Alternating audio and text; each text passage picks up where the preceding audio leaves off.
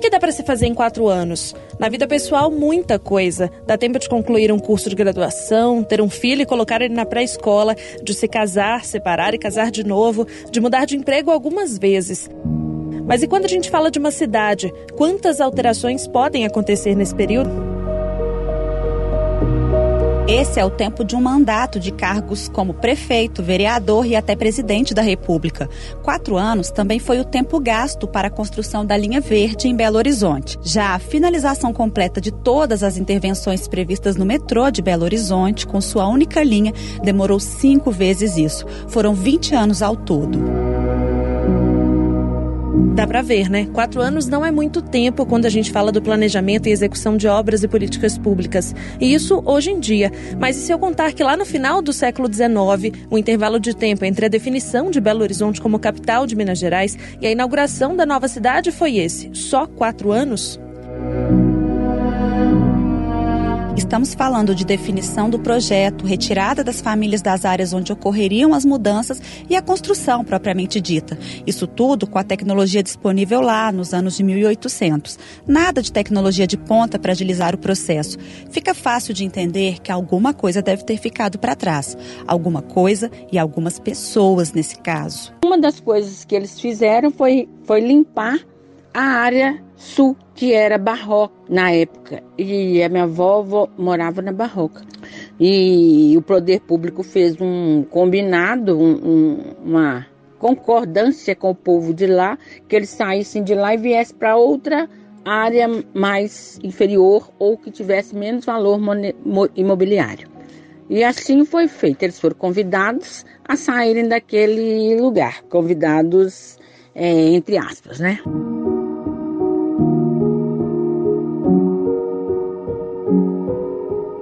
E o que acontece é uma tábula rasa, né? A intenção de uma tábula rasa de retirar todos os antigos moradores do Arraial do Curral del Rei desse território para a implementação de uma outra cidade, né, que carregaria em si a égide da modernidade, do desenvolvimento de uma cidade da República e branca.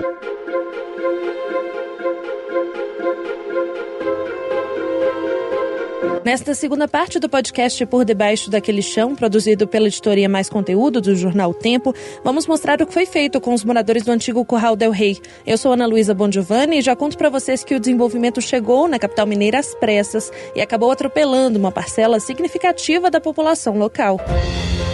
No episódio anterior, inclusive, nós mostramos como o Largo do Rosário, com a capela de Nossa Senhora do Rosário dos Homens Pretos e um cemitério, foi tirado do mapa de tal forma que só agora ele está sendo incluído na história da cidade, graças ao esforço de pesquisadores.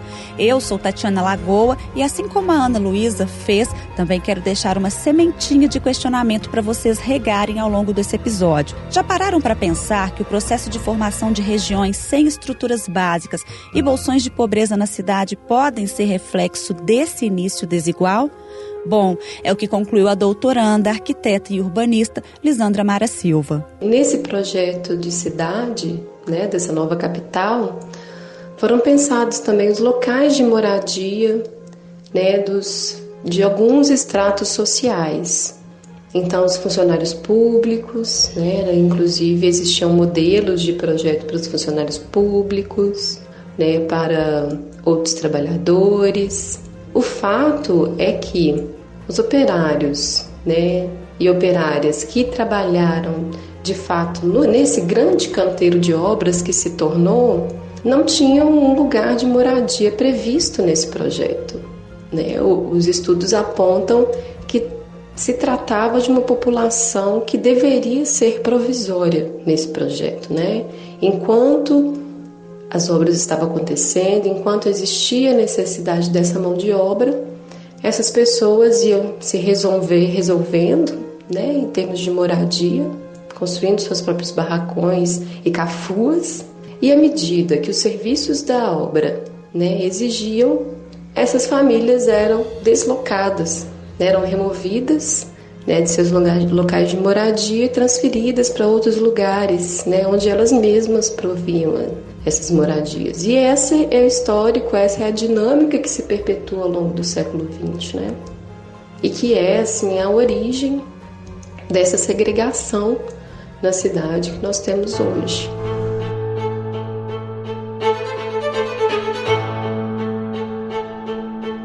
Para situar melhor o que a Lisandra está falando, vamos fazer só um parênteses aqui com o contexto histórico. Quando escolheram Curral del Rei para ser a capital de Minas Gerais, o Brasil tinha se tornado república só quatro anos antes. Tinham se passado apenas cinco anos da abolição da escravatura aqui no país. Então era muito forte a ideia de modernidade, de rompimento com o que lembrasse aquele país escravocrata e dependente da coroa portuguesa. Comissão construtora da capital foi norteada por esses pensamentos. O engenheiro responsável pelo projeto foi Arão Reis. O historiador Abílio Barreto mencionou no livro Belo Horizonte, Memória Histórica e Descritiva, que Arão Reis teria dito que não queria os moradores do Curral del Rei dentro das áreas urbanas e suburbanas da nova cidade. E assim foi feito.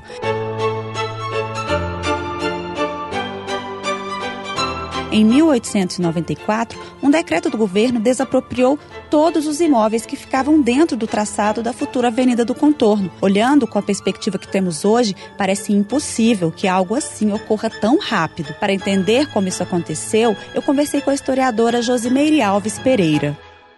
O Curral del Rei, que foi então a região escolhida para abrigar a nova capital de Minas Gerais no final do século XIX, era um território, um povoado formado predominantemente, segundo as fontes documentais da época, por pessoas classificadas, então, como pretas, pardas e africanas.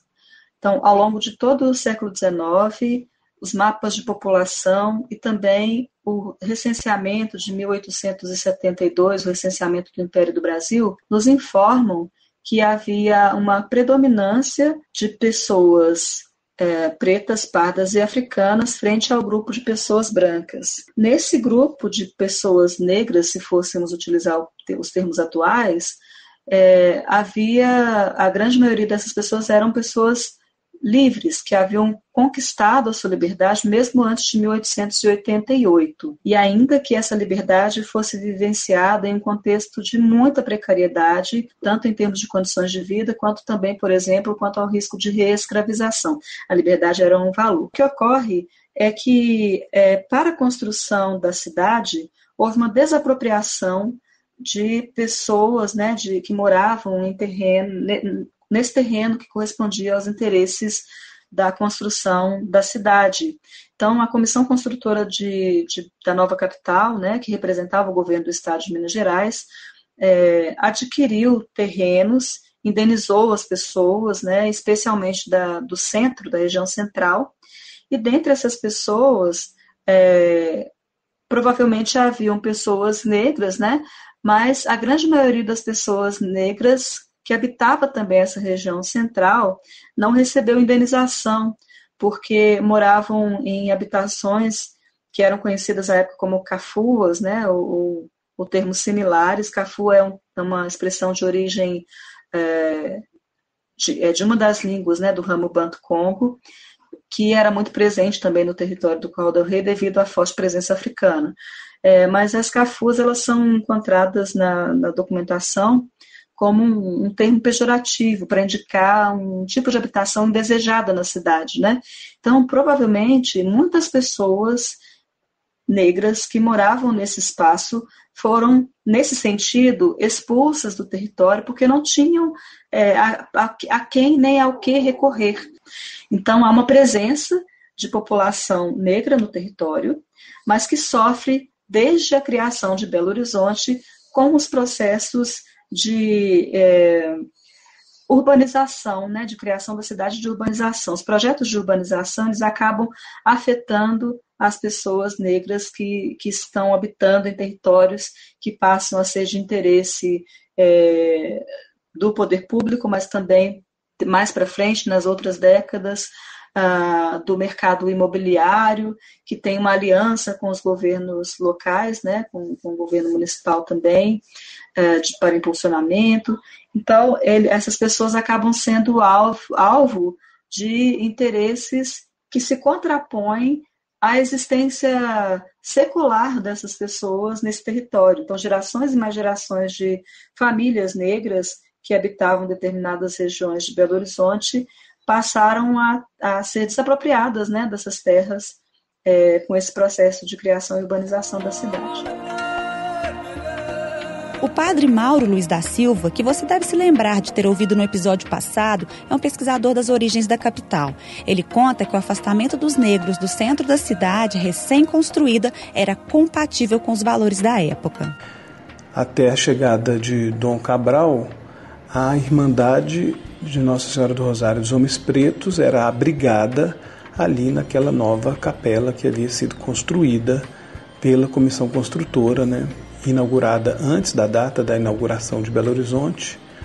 E então o que se entende é que a Irmandade, as festas do Rosário aconteciam ali até a chegada de Cabral, quando ele então instaura um projeto que era de de retorno a uma experiência mais romanizada da Igreja Católica, querendo se livrar da, da experiência de religiosidades e manifestações religiosas vinculadas às experiências afrodiaspóricas, né, de espiritualidade de matriz africana. Esse é um projeto do próprio bispo, né, Dom Cabral que isso combinava né, perfeitamente com o projeto que se tinha de construção de uma capital aos moldes das cidades europeias. A grande inspiração era Paris, né? cidades norte-americanas, de Washington, né? cidades modernas, contemporâneas, republicanas, né? um modelo positivista. E, uh, e essa, esse desejo do Cabral combina perfeitamente com o desejo de, daqueles construtores da cidade, né? uma cidade para brancos, sem a presença da população negra que isso revela que tanto a destruição da capela original, né, quanto o abandono do cemitério dos homens pretos lá do antigo arraial são demonstrações de que era, que era muito clara, muito explícita a prioridade e as escolhas que se fizeram, né, que foram feitas naquele, naquele período, né, por ocasião da construção da cidade né, de Belo Horizonte. Então foi edificada uma cidade segregada, né, que segregou pobres e negros, que foram, foram mandados para as periferias e favelas da cidade idealizada, né, da cidade que nós temos hoje. Percebam que cada vez que a cidade precisou se expandir, a população mais carente e negra acabava sendo empurrada para as áreas mais distantes. Isso ocorreu de várias formas ao longo da história de Belo Horizonte. No primeiro momento, por meio de decreto, depois com a distribuição de terras a grupos de interesse, mais tarde com a valorização das terras a um preço impagável pela população mais pobre. Foi assim que aconteceu com a família de Isabel Casimira, de 60 anos. Belinha, como é chamada por todos que a conhecem, é rainha do Congo do reinado 13 de maio de Nossa Senhora do Rosário e do Estado Maior de Minas Gerais. Os avós dela moravam no bairro Barroque, em Belo Horizonte, na década de 1920. Nessa época, 23 anos depois da inauguração da capital, Belo Horizonte tinha cerca de 55 mil habitantes. A população crescia cerca de 10% ao ano e a prefeitura foi então forçada a investir investir mais em infraestrutura e avançar para as áreas suburbanas.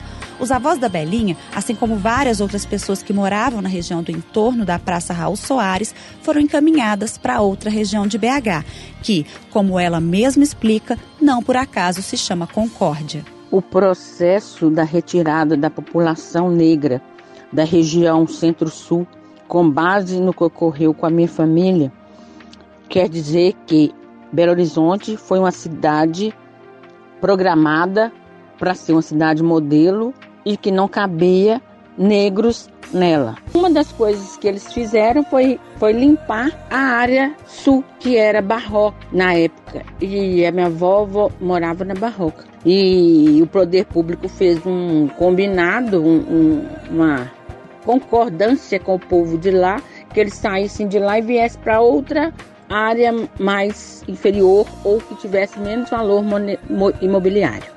E assim foi feito. Eles foram convidados a saírem daquele lugar, convidados é, entre aspas, né?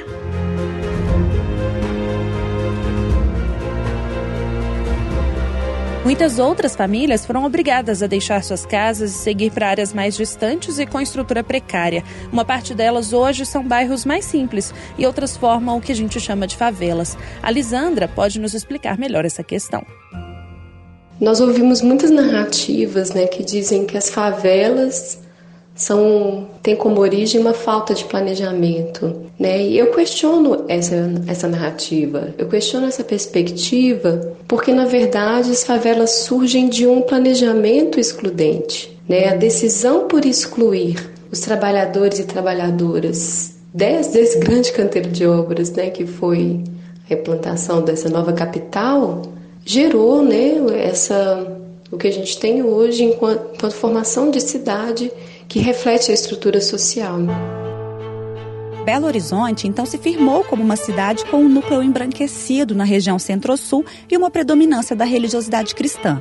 Mas, para além dos limites da contorno, os negros e a cultura afro resistiram, assim como a destruição da antiga igreja do Rosário dos Pretos não abalou a importância da santa para a comunidade negra na capital. Nossa Senhora do Rosário tem uma importância muito grande para o povo de matriz africana, sobretudo do povos banto, de origem banto, que é a santa de, de misericórdia, a santa que escolheu eles para proteger. É muito bom você acreditar que você é protegido, que você tem uma proteção espiritual forte e que você vai vencer.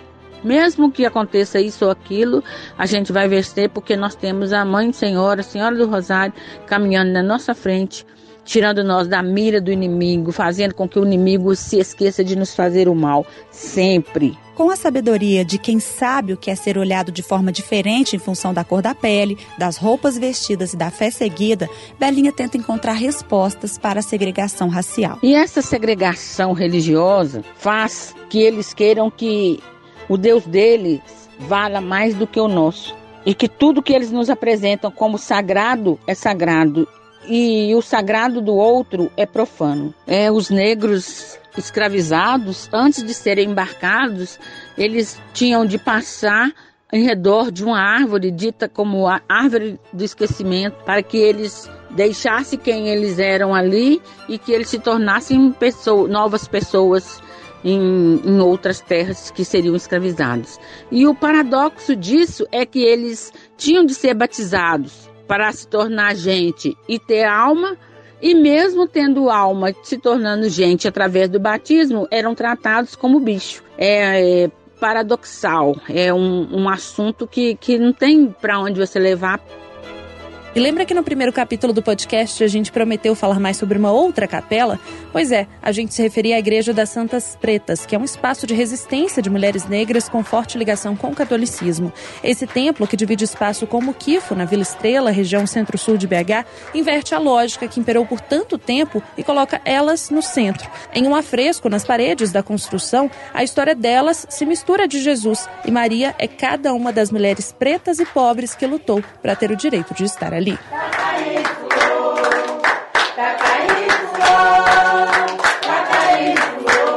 O próprio Muquifo é uma das iniciativas importantes que tenta resgatar a história dessas pessoas que foram colocadas em segundo plano ao longo da história da cidade. Mas essa resistência também está além dos espaços físicos. As pessoas que foram esquecidas por debaixo daquele chão, que hoje forma a capital mineira, na verdade, não foram. E quem se lembra delas de alguma forma está fazendo de tudo para que essa história ganhe o destaque que elas merecem.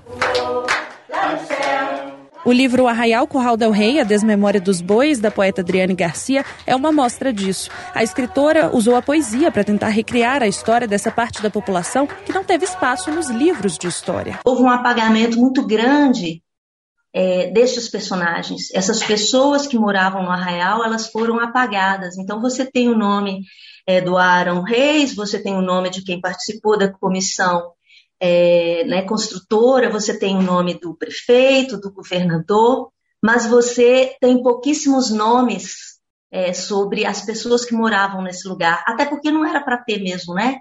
É, era para ser o Marco Zero, então a gente tem que fingir que essa história começa ali.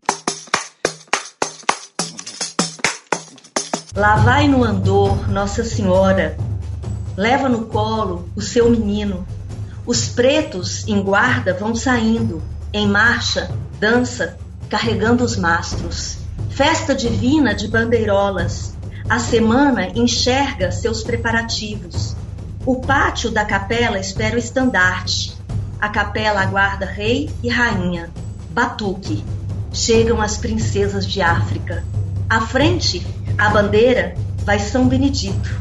Mais logo, Senhora Aparecida. Virgem Mãe, Santa Efigênia. O arraial é festa de cor e canto. O sabor convida nas barraquinhas. Feitiço de igualdade dos tambores. Comando sobre os músculos cardíacos. Todos ribombam por este pouco tempo, na mesma sístole e diástole. Com oferecimento do Sebrae e da Gerdau, o podcast Por Debaixo daquele Chão é uma produção da Mais Conteúdo, editoria de reportagens especiais de O Tempo. O roteiro, edição e narração são de Ana Luísa Bongiovanni e Tatiana Lagoa. A coordenação da Keila Ariadne e a sonorização de Gilmar Caetano. No primeiro episódio, você ouviu a música Vila Rica, de Dom L. Matheus fazendo rock. E neste segundo, a gente usa um trecho do documentário O Chá da Dona Jovem, produzido pelo Muquifo.